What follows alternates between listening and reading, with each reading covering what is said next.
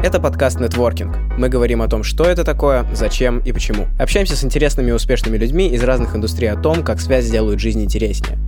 Павел Гуров — это digital-marketing-специалист и консультант, имеющий опыт работы с такими клиентами, как Adobe, Carlsberg и куча других громких имен, а также ведущий подкаста «Гуров Digital. Нам кажется, этот подкаст поможет понять, зачем и почему мы хотим быть услышанными и действительно ли хотим. Приятного прослушивания. У микрофонов Георгий Княжев и Лев Коваленко.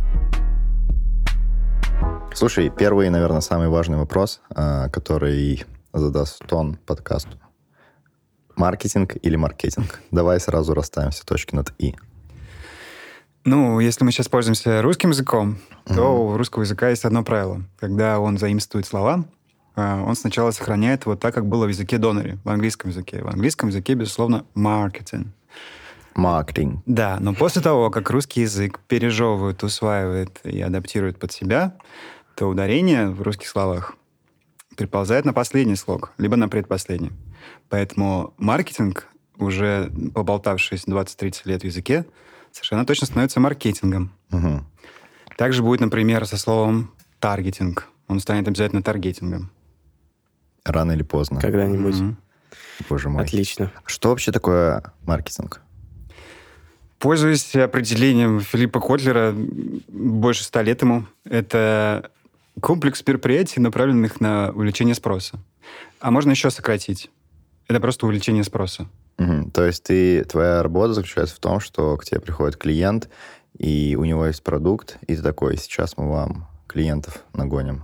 Не совсем. Мы сейчас вам нагоним э, спрос, мы его можем увеличить, а если спроса-то и не было, например, это какой-нибудь стартап, и, возможно, этого идея стартапа совершенно тупиковая, то увеличить этот спрос нельзя. Мгм. Нельзя с помощью маркетинга э, создать спрос на то, что люди не хотят покупать, и то, что им не интересно.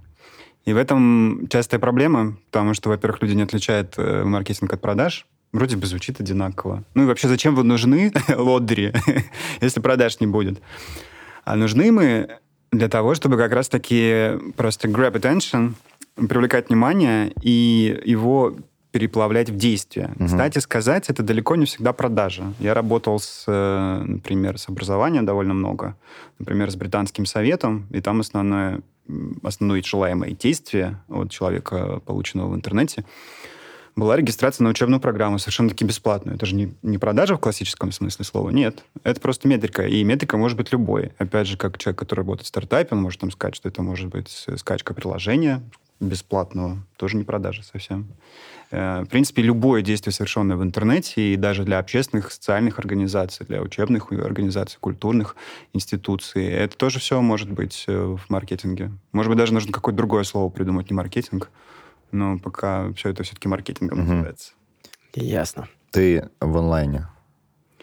Да, хотя в моем опыте была и наружка, и организация ивентов, и в том числе, кстати, в Таллине. Там был кусок оффлайна. Ясно. Что, что сложнее? Оффлайн или онлайн? Ну, у онлайна просто побольше инструментов. Э, На самом деле, вот когда я в прошлом году организовал Talent Digital Week, это был ковид, и это был не очень большой ивент, э, но хотя как посмотреть, в онлайне было человек 250, а в офлайне 50. И гибрид. И получается, что вот какой-то моральный satisfaction, и, кстати сказать, по нетворкинг как раз-таки зацвел и принес результаты, как раз-таки на оффлайновой части, особенно когда все выпили пару бокалов сидра эстонского. Отлично. Мы разобрались, Георгий. что такое маркетинг, маркетинг, и теперь давай поговорим немножко о тебе. Выбери количество слов от 1 до 10. Ну, пусть будет три. Опиши себя тремя словами.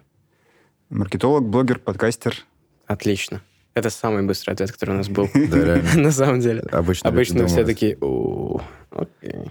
Слушай, Так, а давай разбирать... э, а, Есть. Я хотел задать этот вопрос а, сразу. Ам, Ты... Я просто немножко не понимаю, как работает, ам, соответственно, как люди работают в маркетинге, да? Ты один работаешь или у тебя есть команда, э, штат, помощники, э, партнеры и так далее? То есть расскажи про тех, с кем ты взаимодействуешь в своей работе. Или ты одиночка? Да. Ну, у меня уже 13 лет получается, конкретно в social-медиа маркетинге. И я был во всех ролях. Я был исполнителем, я был одиночкой. Э, я просто набирал свое агентство. Вот. Но там была все равно довольно горизонтальная иерархия, то есть без всяких вот этих штучек. Я босс, по крайней мере, я старался. Поэтому, в принципе, я был тем лидом собственного, собственного же тима, куда я набирал людей. Сейчас я работаю в маркетинговом отделе, э, то есть я тоже не сказал, что я там какой-то начальник или кем-то руковожу.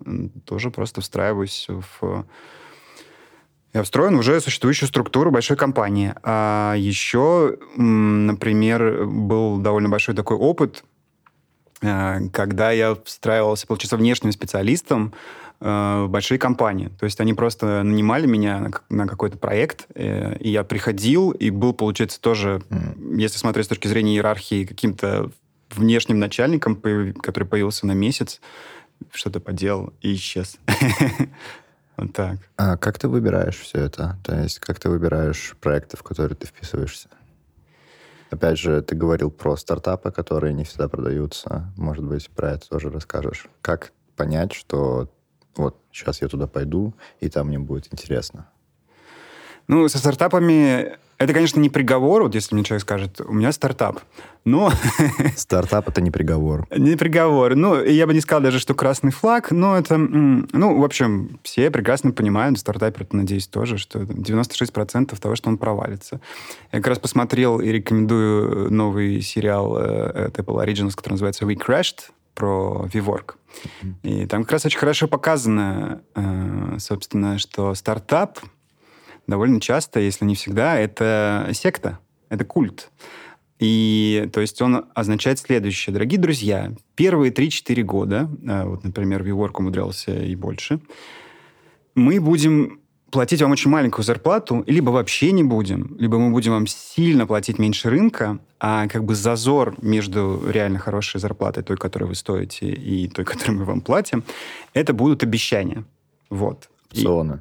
Э, иногда они, ну вот как раз VWork показывает, что в итоге-то людям не выплатили никакие опционы, их просто обманули. Вот, то есть обещание не выполнилось, и оно с вероятностью 96%, то есть почти со стопроцентной вероятностью, э, ты ничего не получишь. А когда еще приходит на тебя маркетинг, э, ну, к тебе как маркетологу приходит, то получается еще хлеще.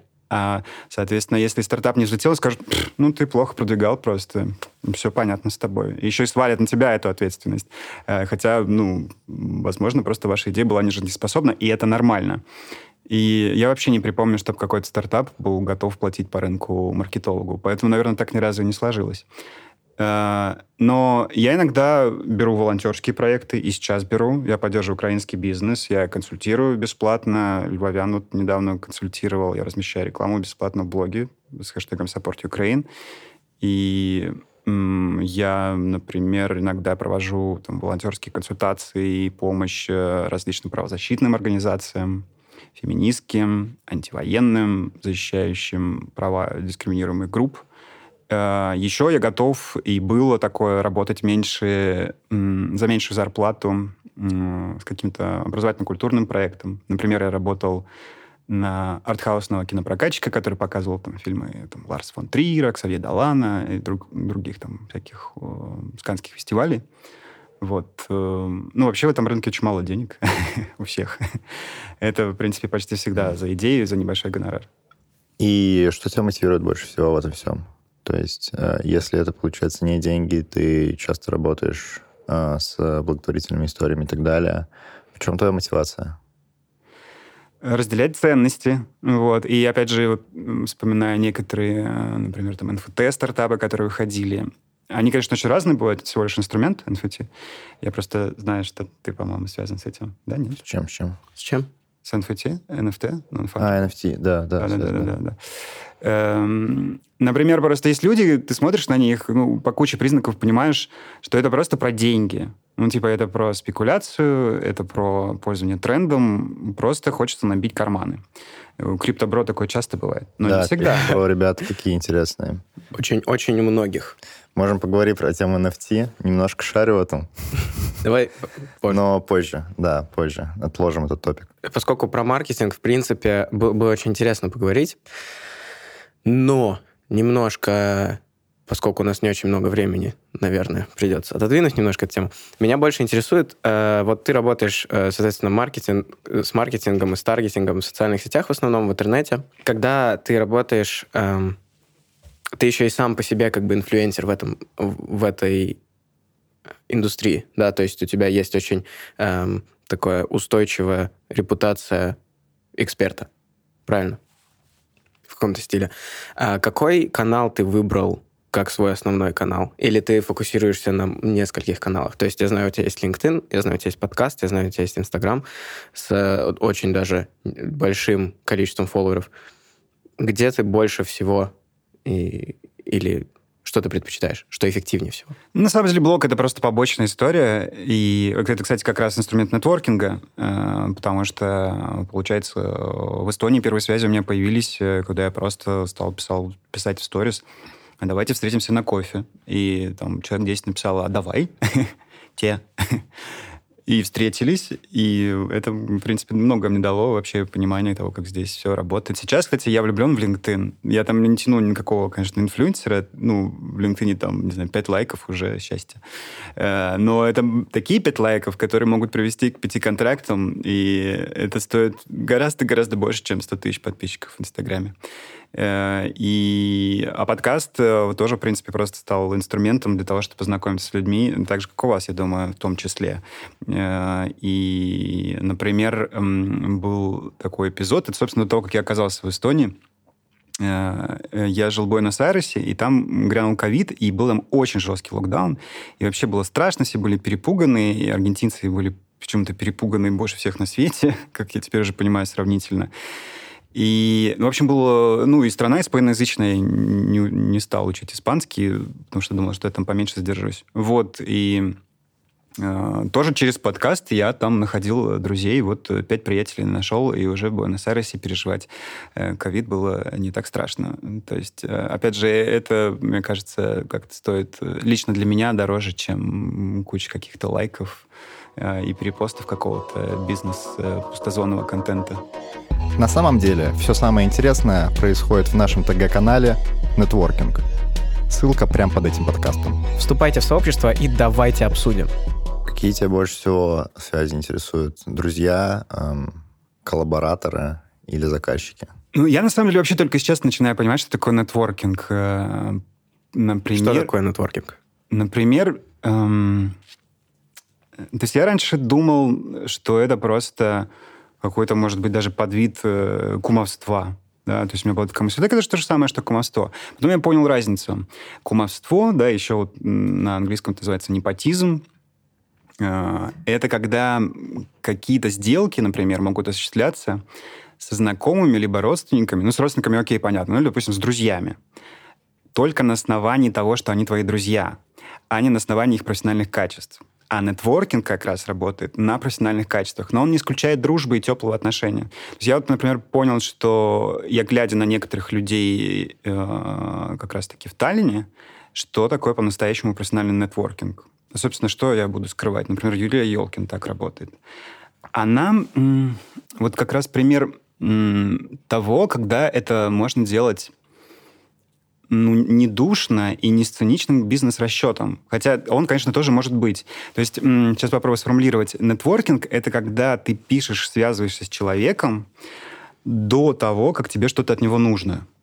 Угу. Так же, как бывает с э, дружбой. Мы же, например, там встречаемся э, с другом не потому, что нам что-то от него нужно. Потому что если мы встречаемся с другом для того, чтобы стрельнуть у него 100 евро, то как бы это такая странная дружба все-таки, ну, тем более, если на постоянной основе. И здесь это похоже.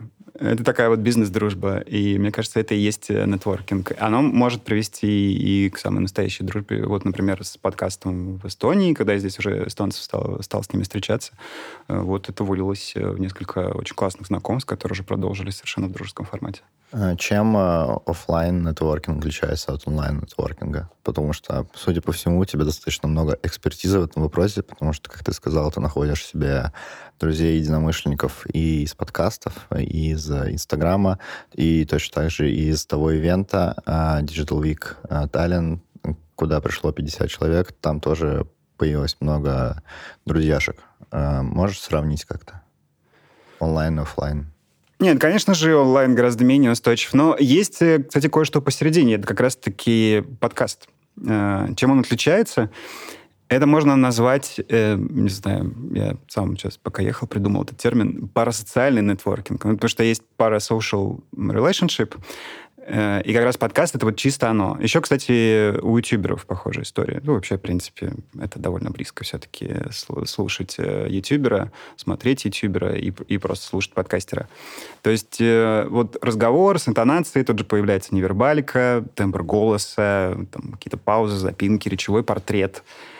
И эм, это уже очень похоже на офлайн. Но при этом в случае подкаста или в случае ютуба у человека есть полное ощущение, что он с тобой проболтал, может быть, даже где-то на кухне, может быть, там, не знаю, в кафе с бокалом вина или с чашкой кофе, э, там уже довольно много часов, но хотя ты при этом про его существование не знаешь. Э, в этом и отличие, да, почему это пара социальные отношения.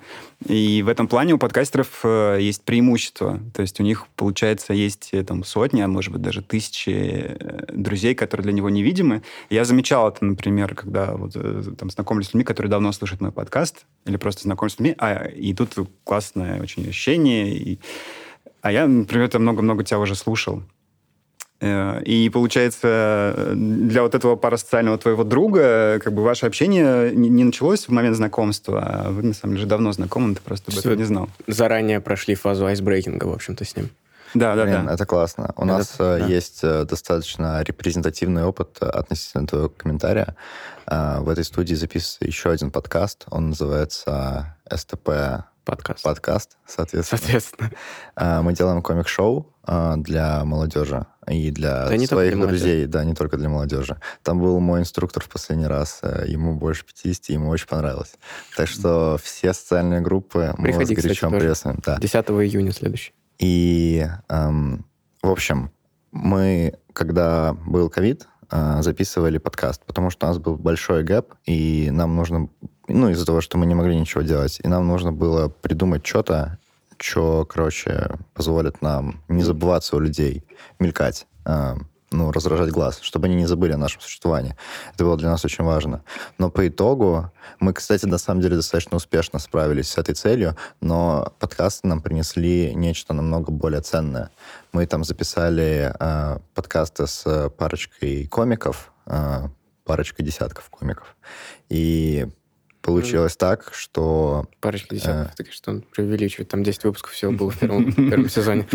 Но тем не менее, для красоты словца. Так вот, э, и с парочкой, из этих парочки десятков мы прям так хорошо сдружились и до сих пор очень плотно общаемся. Они нам помогают по организации. Это Ваня, Илья и, и Саша. И Саша. И благодаря подкастам э, это действительно нас сильно сблизило, и мы начали прям сильно дружить хорошо. Так что подкасты реально работают как такой классный и плюс это сближатор. Э, плюсом к этому это начало формировать э, такую гиперлояльную аудиторию mm. СТП, которая как бы очень сильно следит, очень сильно увлечена в это все. Да, с нашей колокольни получилось так, что мы видим, что э, подкасты обычно слушают мало людей, но обычно у них увлеченность какая-то супер поразительная. То есть подкасты могут слушать с удержанием больше 80%, но это как бы 20 людей. Но потом эти 20 людей, они настолько лояльны, к бренду там или к чему-то, что как ты делаешь, или больше. к человеку, что они за собой приводят еще там каждый по 10, что круто. Так что мы понимаем, о чем ты говоришь. Как бы ты... Ты вот сказал, что ты довольно недавно сформулировал для себя, что такое нетворкинг. Э, я так понимаю, что ценность этого нетворкинга ты в целом тоже не так давно осознал. Э, как ты себе молодому объяснил бы, почему надо уже сейчас начинать этим заниматься? Как убедить себя начать этим заниматься?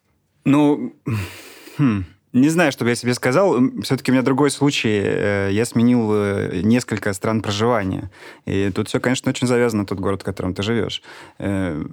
Ну, наверное, бы я себе сказал, давай заводи связь в Эстонии, э, когда ты жил в Петербурге. Ну, кстати, это было вполне реально. Э, близко же было. Почему нет? И, да, и тогда граница не была закрыта. Э, наверное, стоило бы такое дать совет или вообще там больше учить английский, больше общаться с англоязычным миром. Наверное, такое, разве что. Э, просто почему этот вопрос не возникает у человека, который где родился, там и сгодился, потому что у него нетворкинг э, сам вырастает как нечто совершенно естественное. Не нужно для этого читать э, бизнес-бестселлеры «101 совет к успешному нетворкингу». Вот он сам как бы происходит и происходит. Учился в ВУЗе, устроился на работу. А, но еще я просто очень много выступал с лекциями, и они, получается, и были основным инструментом. А. И самое главное, как бы точка была даже не то, что они сидели, слушали меня там час, а вот те, кто подошел после, вот там как раз и был этот нетворк. А ты, получается, много путешествуешь? Или путешествовал? Ты жил во многих странах? Ну, не то чтобы многих, ну, там полдюжины, да, точно есть. И ты, получается, туда приезжал просто к своим друзьям или просто такой, типа, м Пуэрто-Рико классная страна, полечу туда? Примерно так или сценарий другой? Как ты там оказывался, я хочу спросить. То есть... Ну, это называется digital номадизм. О, так ты дигитальный кочевник. Был. Сейчас я сел в Эстонии. Окей. И э, у всех дигитальных кочевников есть trouble. Очень сложно найти комьюнити в стране, в которую они приезжают. Как ты справлялся с этой проблемой? Там, кстати, есть конкретный tool. Он называется Nomad List. Э, такой там был товарищ, до сих пор есть Петр Levelsio, который его все сделал, там серийный предприниматель. Такой своеобразный у него характер. Но он хороший человек, в общем, в целом. Э, там нужно заплатить 100 э, евро, и ты попадаешь в Slack номадский, и там рассортировано по каналам все мыслимые точки проживания номадов. И, в общем-то, так, например, было в Буэнос-Айресе, uh-huh. потому что там все-таки по-английски с большим трудом говорят. Эм, и я тут же, собственно, э, назначил несколько как бы, встреч, и все, и так... Э, как называется эта тема? Как ее найти? Nomadlist.org. Вот так вот. Угу. И насколько ты оседал в странах? То есть месяц или год? По три месяца жил. А, окей. Это я просто не особо шарю за номадизм. А это ближе к долго или это ближе к недолго? Три месяца. Но это вот как раз э, не туристические две недели по достопримечательностям бегом, но и не так, чтобы ты туда переехал. В этом как раз и новое... Для чего нужен был этот новый термин? Потому что по-другому как бы это и не обозначить. Это и не туризм, и не работа. Вот. И это было до ковида, в общем, появилось как движение, как момент довольно большой. Э, с ковидом, конечно, претерпела некоторые изменения, потому что стало гораздо больше удаленных работников. Тут просто, и опять же, почему три месяца? Зачастую это законодательное ограничение. Просто да, тебя да, выпнут да. после mm, этого. Без... Окей, понял. Да, Но при этом, э, живя там и путешествуя по разным странам, ты продолжал работать с клиентами, которых ты нашел еще где-то там, в предыдущих местах проживания, или ты параллельно искал был, был клиент у меня из Сан-Франциско, э, были ребята из Украины, где я тоже жил, и в Одессе, и в Киеве, и в Харькове. Э, были из России, все еще оставались ниточки, но чаще это были международные организации. Вот. А потом появились связи с Эстонией, да, и вот сюда я и катапультировался как раз из Буэнос-Айреса в 2020 А почему в Эстонию? Просто потому, что были знакомые или... Ну, во-первых, э, у Эстонии отличная внешняя промо. И я потом познакомился и ну, на Talent Digital Week. А, она выступала у нас замечательная Агния Наст. Это «Визит Эстония». Э, например, в начале ковида в Твиттере они написали stay the fucking home, как бы на секундочку, да, это эстонское государство пишет. Ну, как бы это официально же Министерство туризма.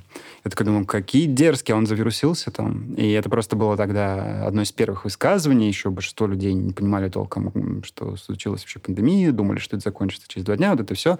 Эм, и потом я стал, собственно, смотреть, что у них есть Digital Note программа. Я, к сожалению, под нее не подходил, просто по документам.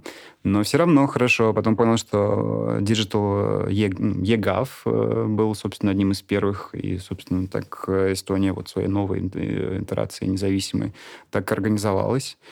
И, по сути, это государство-стартап, э, и которое, собственно, до сих пор занимается тем, и Керсти, и Киарис занимаются тем, что они другим странам рассказывают и учат. Да, вспомним, какая маленькая как бы Эстония э, там, на карте. И она учит, потому что ее спрашивают. И платят даже за это, чтобы там э, Керсти приехала и рассказала, как диджитализировать государство. То есть я digital-специалист, логично, что я буду жить в digital-государстве. Такая цепочка. Телеграм-канал Нетворкинг. Нетворкинг в Телеграм-канале. А, слушай, кто-то приезжает кочевничать в Эстонию? Да, конечно. Ну, э, кстати, на Nomad-листе org.org э, есть э, хит-парад, где вычисляют больше всего кочевников. Десятки Таллина, по-моему, нет. Где-то там когда-то попадал, кстати, Тарту. Вот. Ну, сейчас там лидируют, конечно, всякие прекрасные пляжи. Там, Португалия, Канары, mm. дела. Потому что, ну, в принципе, типичный digital nomad, который долго прям живет в таком стиле, это все-таки человек обычно с паспортом Британии. Uh-huh. И зарплаты Британии, как, ну, и как, так, ну, да. отпускает его на удаленку. У них получается самый высокий income, у них э, самый классный паспорт один из, э, который можно сколько угодно жить почти везде. Вот, и, ну, обычно, да, это вот такие вот ребята. А как сложно вообще, вот на этой теме можем чуть-чуть задержаться, потому что мне очень интересно. Как сложно вообще, вот ты на пляже отличном, э, где-нибудь в супер теплой стране, красота, коктейли, э, все круто. Но тебе нужно работать же параллельно. Как себя заставить работать в такой обстановке? Ну, вот если есть сомнения по поводу самодисциплины, то, наверное, ничего не получится. Нет, ну самодисциплина, ну, как, ну да, но в целом это же все про удовольствие в каком-то смысле, да. То есть это же не... Ну, это про изучение, я так понимаю. Весь этот digital номадизм — это про то, чтобы расширить как-то свои границы, нет? Э, нет, это на самом деле, конечно, не удовольствие. Ну, кстати, по поводу, если Digital Nomad в Эстонии есть, вот недавно э, перед концертом Рошин Мерфи был в, в ФХОН, правильно сказал? В ФХОНе. ФХОНе. И там как раз сидела стайка номадов, прям точно это были они. Э, да, там уже не первые у них... Рыбак рыбака видит издалека. Да, и там англоязычные ребята, Э, да, там не первый уже у них э, явно бокальчиком привезли, но они сидели и кодили. Вот, и прям сидели уже видно там, типа, в седьмой час или восьмой, и что-то там хохотали и кодили. Почему нет? Вот они вчетвером там объединились. Эм, запросто такое может быть. Легче познакомиться с э, обычным человеком или номадистом? Ну, я, опять же, я просто долго как бы этим горел, я так же немножко сейчас скептически отношусь, но знаете, какое есть э, движение в постиндустриальной экономике, например, мы наблюдаем его в United States, вот эта вся пандемия, то, что ремоут стал легитимным, и легитимным с точки зрения строгого HR э, большой компании. Э, как работают... Так у меня, например, сейчас э, работают друзья, работающие в Революте и в IBM. Можно делать следующим образом. Там, 10 месяцев ты работаешь в офисе в Эстонии, вот, может быть, там по гибридной модели, там три дня ходишь э, в неделю, а остальные из дома. А, и у тебя есть еще отпуск. Отпуск это когда ты не работаешь. это тоже очень важно, чтобы не выгорать. А есть еще специальные 2-3 месяца. Вот для них нужно придумать название. Еще даже термина нет, а практика уже есть. Э, когда ты работаешь ремонт. И вот они, например, э, там холодное время года э, работают э, из Канар. В Канарах прекрасно. Они все вместе э, едут... Э... Нет, по отдельности. А. Они отпрашиваются у HR-щика, он говорит, да, окей. Э, вот важно как раз тоже, чтобы это было примерно 2-3 месяца, чтобы не превышало время пребывания, потому что дальше начинаются там всякие миграционные моменты. Э, и при этом они работают там, вот мы жили там вместе в бунгало, с 8.30 они уже были все на зуме. Я бы не сказал, что это большое удовольствие, но после этого зума можно выйти и окунуться в океан. Да. Вот это, по-моему, огромное удовольствие. А, есть еще практика, когда э, компания очень сильно рассредоточена по всему миру, и примерно типа раз в три месяца они на неделю съезжаются в какую-то страну э, все вместе.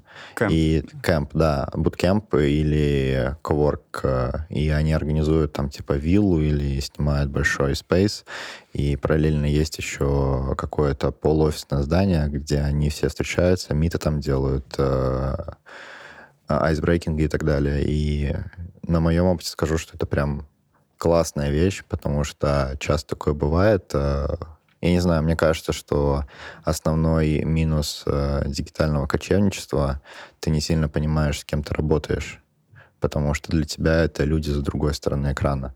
ты не понимаешь, как они думают, ты, ты часто даже не можешь прочитать э, интонацию по сообщению, то есть тебе там пишут, там, типа, сделай то-то, и часто ты не понимаешь, как бы... На типа, тебя гонят или это На тебя гонят, или реально, то есть или реально это срочно нужно, или не срочно, а вот ты встретился на буткемпе со своими коллегами и э, послушал, как они говорят, вы там, э, ну, пиво выпили, после работы вместе, пообщались, и после этого вы работаете продуктивнее, потому что у вас уровень взаимопонимания просто... Ну, доверие друг другу. И доверие вырос очень сильно. А, и все намного легче происходит. Так что такие вот практики тоже есть, и круто, когда их компания устраивает. Это тоже в какой-то степени про нетворкинг, потому что ты реально в этот момент знакомишься с людьми через Zoom. Это, ну, конечно, когда вы живете в коммуне, это немного, ну, такое семейное взаимоотношение. Um, есть такой вопрос, немножко отходя от э, всей темы digital номадизма или номатизма? Номадизма. Номадизма, соответственно. А, ты как с точки зрения маркетолога, у меня есть еще, ну, не очень много. Есть некоторое количество знакомых, которые, э, независимо от своего рода деятельности, как, э, в той или иной степени ведут э, свой Инстаграм. Я знаю, или, э, Вау. Ну, Давай. Не, не совсем. Давай. Без, без неймдропинга. Короче, ведут свой, например, Инстаграм э, как, типа, свой блог. Как, э, ну, с позиции инфлюенсера, скажем так. Значит... Но при этом они слабо растут. А, они слабо растут, и зачастую у людей, которые подписаны на них э, как их друзья, это вызывает очень... Э, а молодежь называет это кринж. Кринж, да, немножко кринжово. Вот. Э, с точки зрения маркетолога, как тебе кажется, в каких случаях действительно есть смысл заниматься развитием селф-бренда э, по посредством такого вот блога в Инстаграме, и что действительно нужно делать для того, чтобы этот блог имел какой-то успех и имел какую-то эффективность, а не просто бесил друзей? У нас у всех есть такой знакомый, вызывающий кринж. Эм, окей, эм, ну вообще, опять же, чтобы вот совет этому человеку, вдруг он нас слушает. Эм, или она. Или она. Можно же сделать отдельный бизнес-аккаунт, не мучить друзей своим перевоплощением, э, и там с нуля начинать, учитывая, что и там тоже, насколько я понимаю, было не очень много подписчиков, так что какая разница? Можно ли э, пичить свой бизнес и свои бизнес-скиллы друзьям? Ну, в принципе, да, но, опять же, не все время. Э, просто нужно разделить. Да? Нет ничего плохого в том, чтобы продвигать себя в Инстаграме. Э, другое дело, зачем ну, вот, а, прийти на вечеринку с друзьями и два часа рассказывать о том, что покупаете у меня консультации. Это же та же самая ситуация, просто она оцифрована. Ну, но остается точно такой же. Это как раз и вызывает диссонанс. Э, по поводу того, кому вообще следует становиться блогером, не знаю, вот есть, например, э, такой, такой мысленный эксперимент. Да, есть э, стадион, на нем 5000 человек, да, и их можно увидеть и понять, что там 5000 человек — это очень много. Да даже тысяча, да даже сто. И вот выходи к микрофону и что ты им скажешь. И если сказать нечего, так и блогерить не надо. Ну, собственно. Что ты хочешь рассказать? О том, что у меня очень красивая фигура. Окей, так тоже можно сделать. Ну, тогда, правда, микрофон не нужен. Но в Инстаграме, в общем-то, можно не писать ничего. Ну, то есть это тоже, например, вполне себе нормальная коммуникативная сделка, показать свою ну, красивую да. фигуру.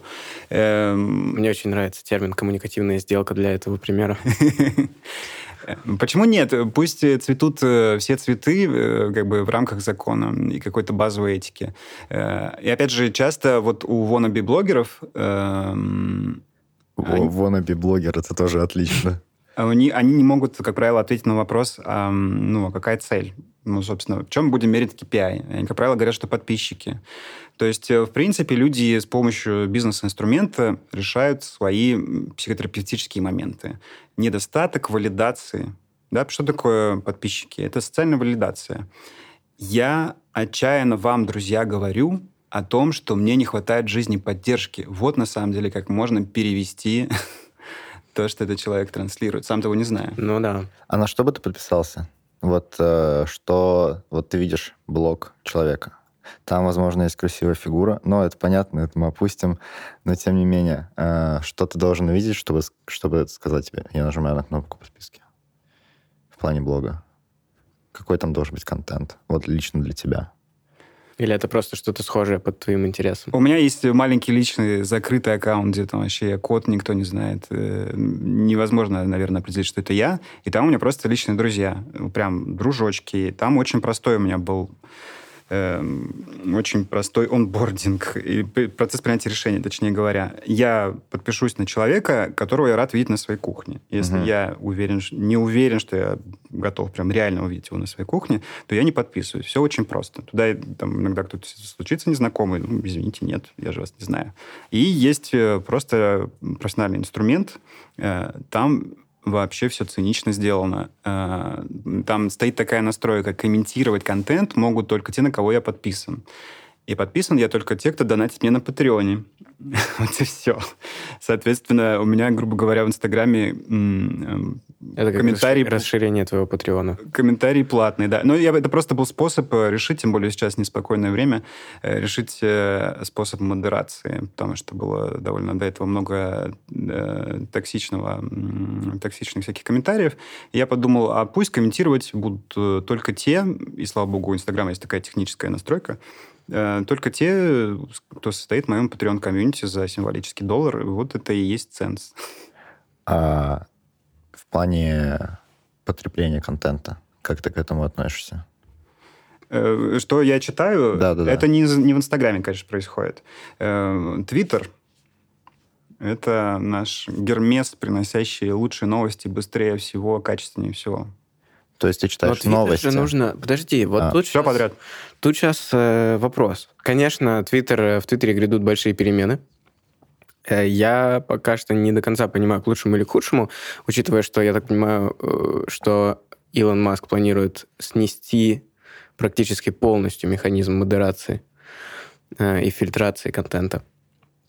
Э, но филь, э, Twitter для того, чтобы он действительно эффективно и круто приносил тебе новости, тебе нужно вложить огромное количество времени для выстраивания своего цифрового пузыря там. Потому что в противном случае ты просто будешь окунаться в ну, безграничный океан токсичности. Черную желчь. И черную желчь вот эту. Как, или у тебя оно само собой получилось? Нет, на это уходит минут 15, э, в общем-то. Они сделали рубрикатор. Э, и, ну ладно, вру, не 15.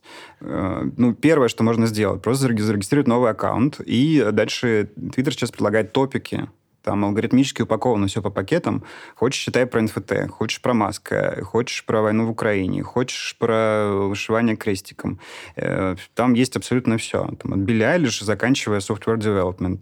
Вот подписался, это даже не люди, получается, это уже упакованные как бы упакованная информация в пакетике, которая будет потом обновляться. И можно даже больше, в принципе, ничего не делать. Это будет суперическая информация, супер быстро. Можно, на самом деле, есть уже готовые листы, охотно ими делятся люди. Например, можно, ну, вот, можно подписаться на всех журналистов, которые пишут про технологии Digital э, по версии mm. главного редактора The Verge. Там будут абсолютно все. Вот они и достаточно. То есть они пишут, естественно, по-английски. И в англоязычной западной среде токсичный контент не принят. Кто такой вот это, классный факт. инфлюенсер? Вот ты смотришь, типа, чел э, делает блог, он пишет о новостях и что-то пытается изменить. Какой у тебя пункт, что ты говоришь, да, вот реально классный чел? Эм, есть простой способ, я не знаю, почему так получилось. Я заметил, что люди в синих пиджаках на аватарке, это точно нет. Они, как правило, вот эти вот э, дошнари, которые все делают, считают, что ко всему в жизни есть э, бизнес-инструкция, поэтому если он прочтет э, там очередной хит Амазона и сделает, как все там написано, то у него все в жизни получится. Ну, у него там что-то получается, но у меня с этими людьми не по пути. Я все-таки люблю, когда ну, человек, в нем есть какая-то, может быть, и червоточинка маленькая, ну или, по крайней мере, он мыслит outside the box и может нарушать правила, но при этом это не все, что он умеет делать. А, например, я, я люблю Джека Apple, Appleby. А, кстати сказать, один из немногих известных мне LinkedIn-инфлюенсеров, который ведет не душ на LinkedIn. И у него, Гарри Ви. Тоже есть. Ну, Гарри Ви... Э, он, ну, я не говорю, что он мне конкретно прям очень нравится, я говорю, что он... Он, на мой вкус, ничего против не имею, никаких э, преступлениях не замечен был. Э, он просто слишком пуши. Это, в общем-то, то, чем русскоязычная комьюнити полностью слизывала э, успешного инфо-цыганина, успешного успеха. Он такой слишком пуши, хотя, ну, опять же, если в сухом остатке послушать то, что говорит Гарри Ви, он предсказывает учебник Филиппа Котлера 50-х годов просто в таком хасл формате. В этом нет ничего плохого, потому что источник, учебник довольно скучно написан. Опять же, пусть цветут все цветы. Вот. Ну да, он, наверное, из бизнес-инфлюенсеров самый большой. Почему Котлер такой топ в маркетинге? Почему все говорят, что типа ты должен прочитать его? Ты должен прочитать этот гигантский красный том. Нет, кстати, можно не читать краткой выжимки, Briefly или Smartly, можно в аудиопересказе вполне достаточно. Я, кстати, сторонник того, что вот, вот это читать в оригинале, но там же нет художественных тропов, э, нет э, эм, эстетики. Это галим, го, не галимая, гольная информация. Галима. Нет, она как раз-таки неголимая. Сенсация. Ее можно э, в кратком содержании прочитать, вообще ничего не потеряете. Почему? Потому что э, он, собственно, он придумал маркетинг. До этого не было маркетинга. Ну, никто не говорил о маркетинге как сфере, как об индустрии как о профессии. То есть все он просто первый сформулировал. До этого была просто реклама, из нее вот маркетинг выделился. А чем, кстати, реклама отличается от маркетинга? Маркетинг э, увеличивает спрос, а реклама продает все-таки услуги. Наверное, так. А чем отличается да, от я этих? Не, вот, э, я не до конца понимаю разницу. Э, нет, можно проще объяснить. Маркетинг — это часть рекламы. Это реклама просто mm. более общее понятие. В него входит маркетинг. А, окей, mm. понял. Mm. А, что вот когда-то давно, в 50-х годах, я так понимаю, обозначили, э, что маркетинг — это отдельная сфера, правильно? Э, какая следующая будет сфера, которая обозначит отдельно, которая уже, может быть, есть или зарождается, но ее обозначит отдельно? Таргетинг. Да нет. Таргетинг это Таргетинг уже такая, уже немножко даже покрывшаяся пылью, тоже уважаемая узкая профессия. В общем-то, на самом деле, э, в, западном, в западной бизнес-сфере чаще это называют PPC, просто pay per click, потому что туда еще включается реклама в поисковиках, медиабаннер, как это скучно. Э, что будет следующим?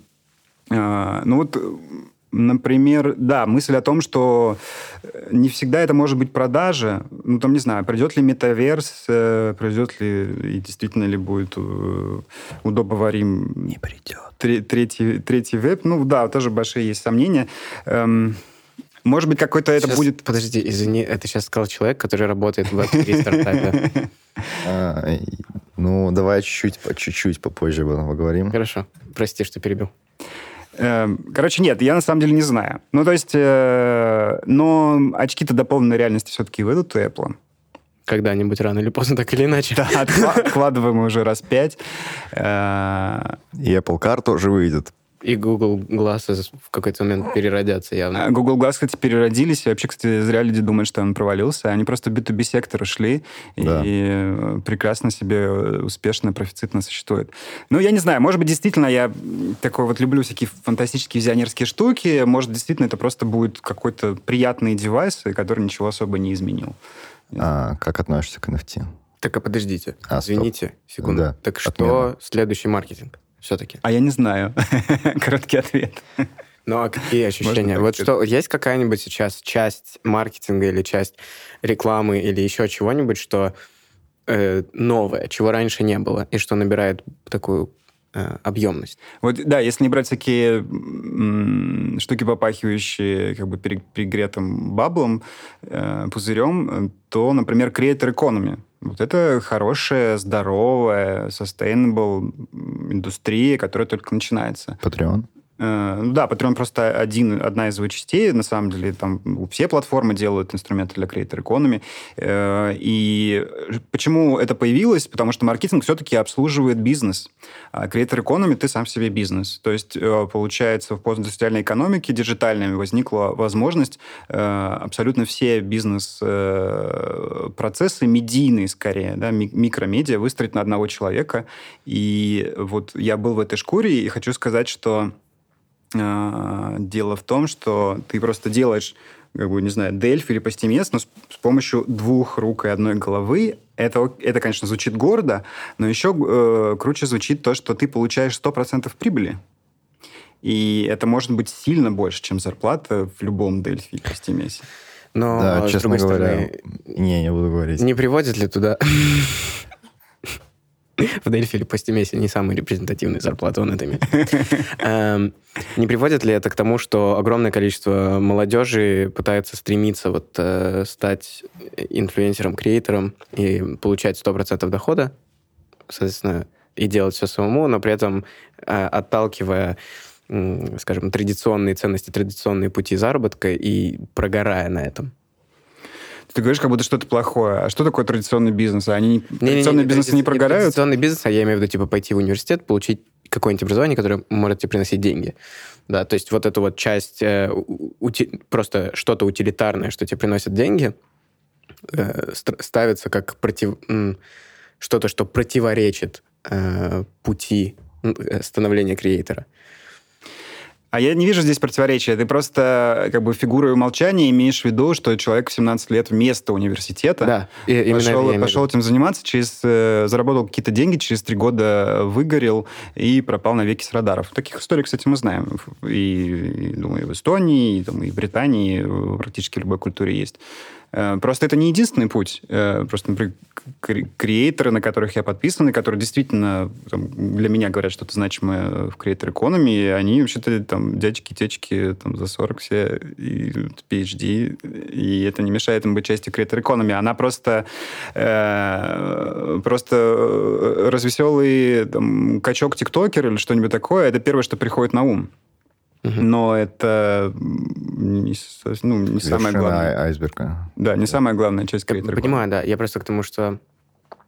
А на самом деле даже не суть, к чему я это... Неважно. Это действительно... Ты прав. абсолютно Но прав, во всех, это, во, во типа, всех оп- опросах э, самая желаемая профессия, если раньше была астронавт, сейчас, конечно, блогер. Потому что есть вот эта очень привлекательная картинка. И тут, конечно, работает ошибка выжившего, потому Да, что да, никто не рассказывает о 99% людей, которые как бы очень жалко у них все и началось, и закончилось. Но мы же про них не знаем, потому что они не стали известны. Мгм. Да и на самом деле довольно мало людей, которые... Ну, даже если, допустим, ты знаешь, что 99% людей, которые стараются стать блогером, э, прогорают, и ничего у них не получается, ты сам уверен в своей индивидуальности. Ну, чаще всего. Ты навряд ли будешь себя... Очень мало людей я знаю, которые бы приписали себя к 99%, и такие, да ладно, не буду начинать, у меня ничего не получится. Самоуверенность – это хорошо. На самом деле, э, успешными блогерами становятся те, кто решает какую-то важную все-таки функцию для общества, которая ничуть не менее важна, чем учитель или слесарь или мэр города. Ким Кардашьян тоже решает важную коммуникативную функцию. Она нужна обществу. Именно поэтому она и успешна. Здесь Как- капитализм все честно разруливает. Как объединятор, который создает э, топик для кучи людей, которых их э, сплочает, типа. Ты про это говоришь? В том числе, да, просто многим кажется, что фу, вот эти блогеры бесполезные. Нет, они полезные. И, а если бы они были бесполезны, они бы не были успешны, по крайней мере, в долгой перспективе. Например, Ким это доказала. Да, полуролевая модель. э, Как, как? Про что ты говоришь? Я не очень понимаю. Как блогер полезен? В чем его польза? Ты никак не можешь увидеть, не можешь дать шанс Ким Кардашьян. Право на существование. Не, ну почему? Ким Кардашьян э, для многих это как, типа, путеводная звезда считается, мне кажется. Типа кумир. Ты про это? Ну, Она обеспечивает э, как бы, большую часть интернационального сообщества. Да, она э, пред- предлагает полуролевые модели. Мы уже можем там по-разному смотреть э, на их качество, но это то, что она предлагает. А что такое полуролевая модель? Возможно, я этого не очень понимаю. Э, На самом деле, раньше эту же функцию выполняла Мерлин Монро э, и, там, не знаю, Пэрис Хилтон, например. Типа быть образцом для других э, девушек?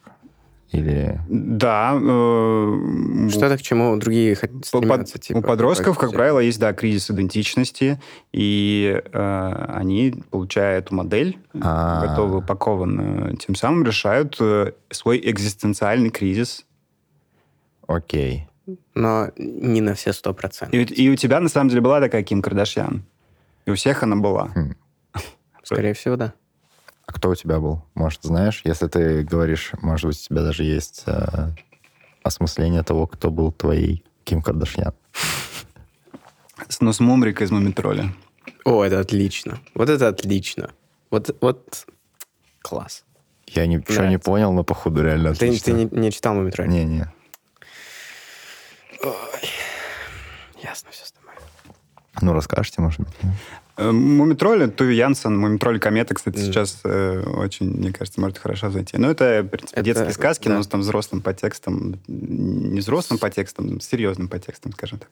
С очень... А, э, и а финский- чем, чем ты опишешь? Да-да-да, это я знаю, да, но я не изучал их подробно. А, Опиши своего... Как его зовут? Снус Мумрик. Снусмумрик, Снусму- э, да. Снусмумрик, э, он, э, во-первых, он был digital номадом на самом деле. Да, он просто где-то все время был, потом приходил, просто как-то классно вообще все разруливал, решал проблемы, и вообще умел дружить, э, сидел, курил трубку, я не курю трубку. Э, И не знаю, очень он мне нравился в детстве. А он такой э, немножко задумчивый. Да, да, я так немножко не... не- Э, Он загадочный даже, скорее, в каком-то смысле. В общем, есть э, такой момент, который меня все время смущает в том, э, когда люди хотят стать блогером. Почему вообще все это, вот, э, весь этот разгон начал? Эм, Очень многие отвечают вот как раз на вопрос, какую проблему ты решаешь, который, в общем-то, все так привыкли сейчас слышать, и потому что у нас тут везде стартапы, все говорят о том, что стартап должен решать проблему. Э, И когда человека спрашиваешь, какую проблему ты решаешь, он говорит, я развлекаю людей. И, ну, с одной стороны, ну, типа, теоретически, да, ты, возможно, решаешь эту проблему, но это же, ну, типа, это очень простой ответ. Это не, не ответ. А меня, кстати, вполне устраивает, если правда развлекает. Ну вот вы же делали шоу с ко- и продолжаете делать шоу с комиками, а что комик делает? Именно это. Вся идея СТП в том, что мы создаем комьюнити друзей-друзей. Мы предлагаем... Фактически СТП — это не только про юмор. В большей части а, мы предлагаем альтернативу клубу. И в Таллине действительно ее очень мало. На русском То есть языке. на русском языке. То есть, чтобы пойти куда-то с друзьями, куда? Вот куда? У тебя есть на выбор. Ну, э, типа в сборище людей, скажем. Да, да.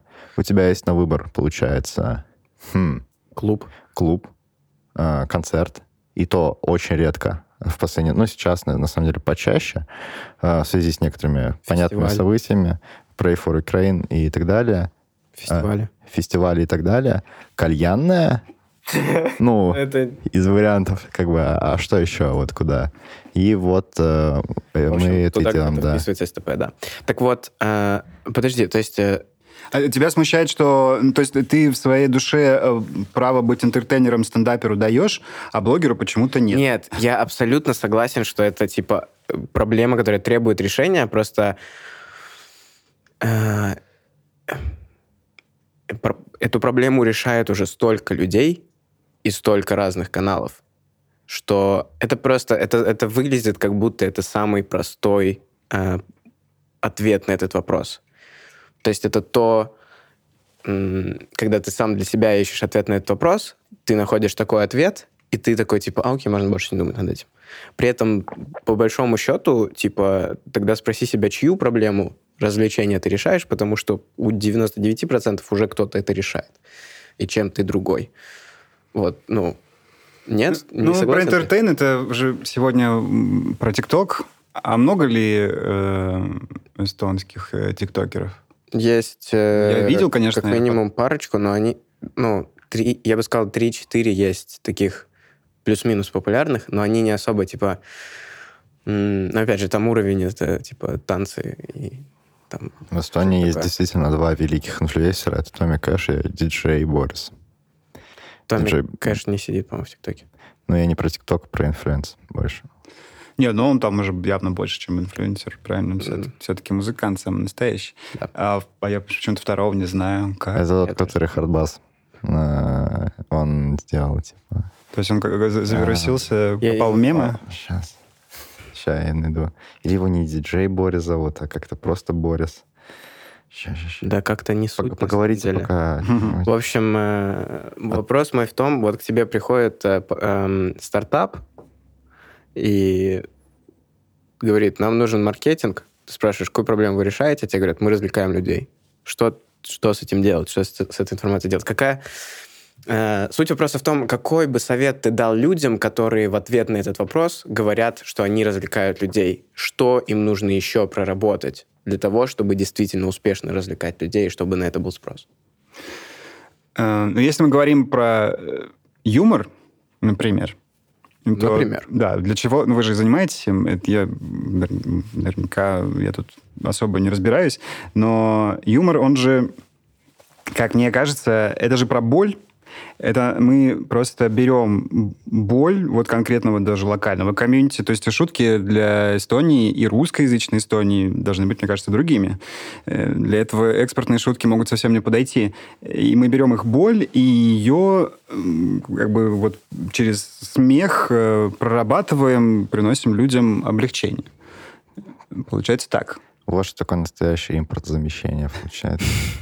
Нет, это я понимаю, да. Я и больше говорю про, ну вот, бл- блогеров тех же самых. То есть, э, ну, развлекательный контент, как, например, ну, допустим, Мистер Бист. Вот чувак хочет делать, типа, на YouTube видосы по типу Мистера Биста. Что бы ты посоветовал ему проговорить самим собой, чтобы понять, нужно, не нужно и как? А что такое мистер Бист? Маленький контекст. Ну, он там рекордсмен, да. Бист — это самый, самый большой ютубер М. сейчас. Он сделал свою версию игры в кальмара, и И которая... он, ну, он очень, он очень большой, и он э, первый, кто подходит к этому как к полноразмерному стартапу, scalable. Э, у него очень крутая бизнес-модель, и, ну, короче, он первооткрыватель во многом. Я думал, очень PewDiePie самый популярный. Э, ну, А PewDiePie что-то как-то... PewDiePie, он как сидел один, так и сидит Он один. в- Он до сих в пор там... бесконечно что-то Понял. стал. Ну да, сори, сори. Он, типа, Мы получили большой, контекст, и- возвращаемся. Да.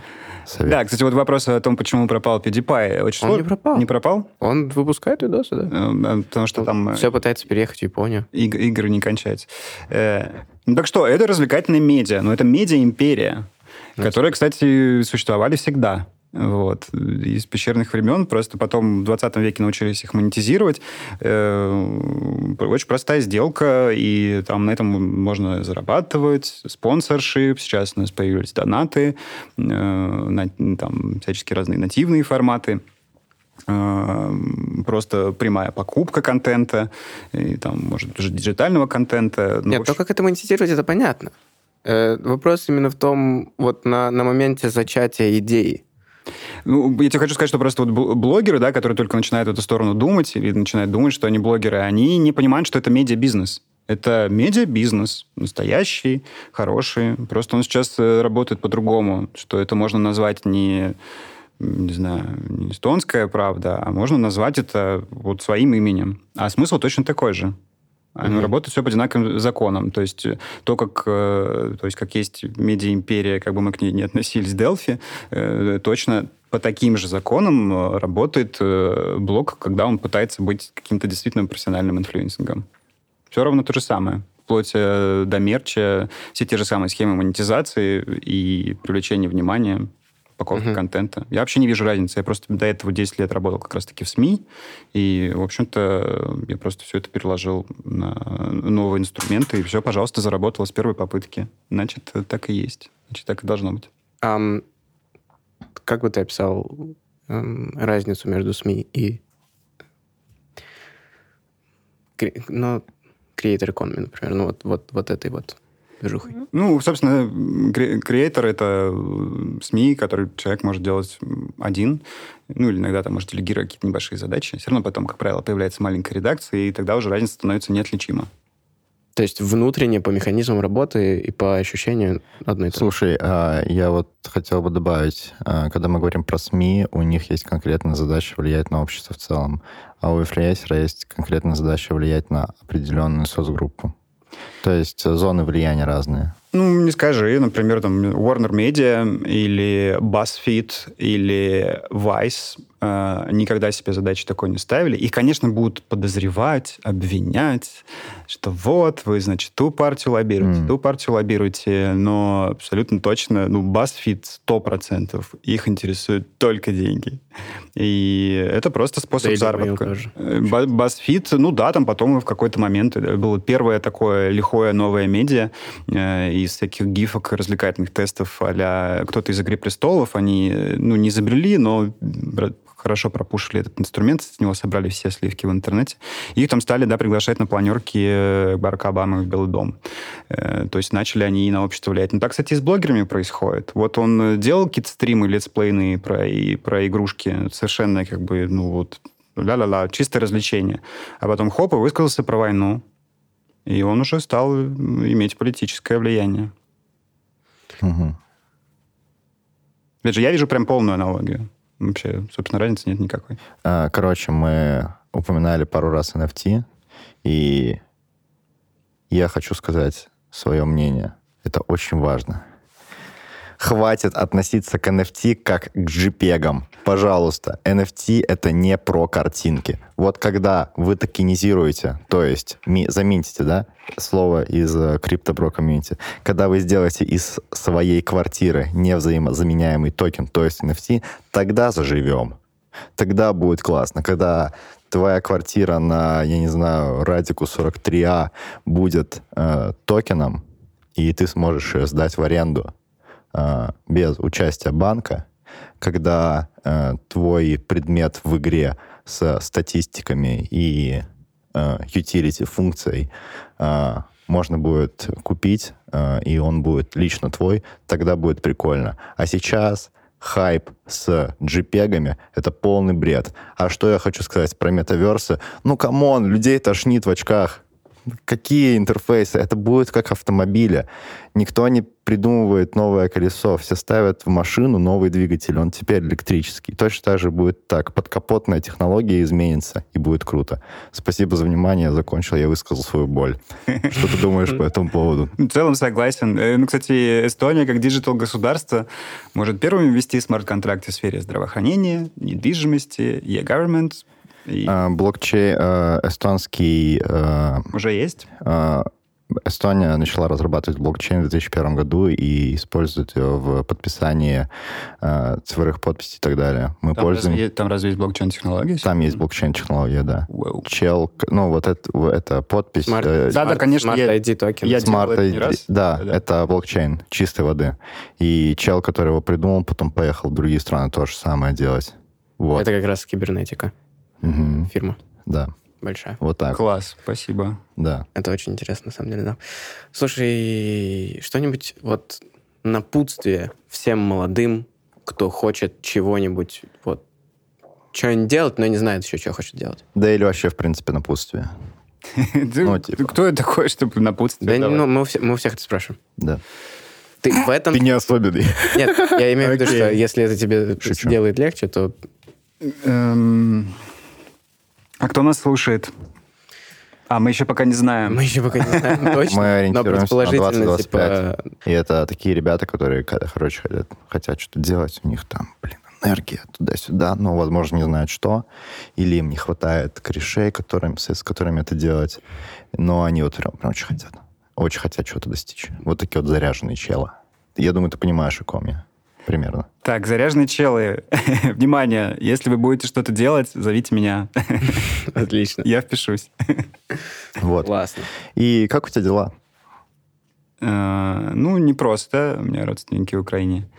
Э, и друзья, много там осталось. Я там даже выступал э, в свое время на конференциях всяких, и клиенты оттуда были.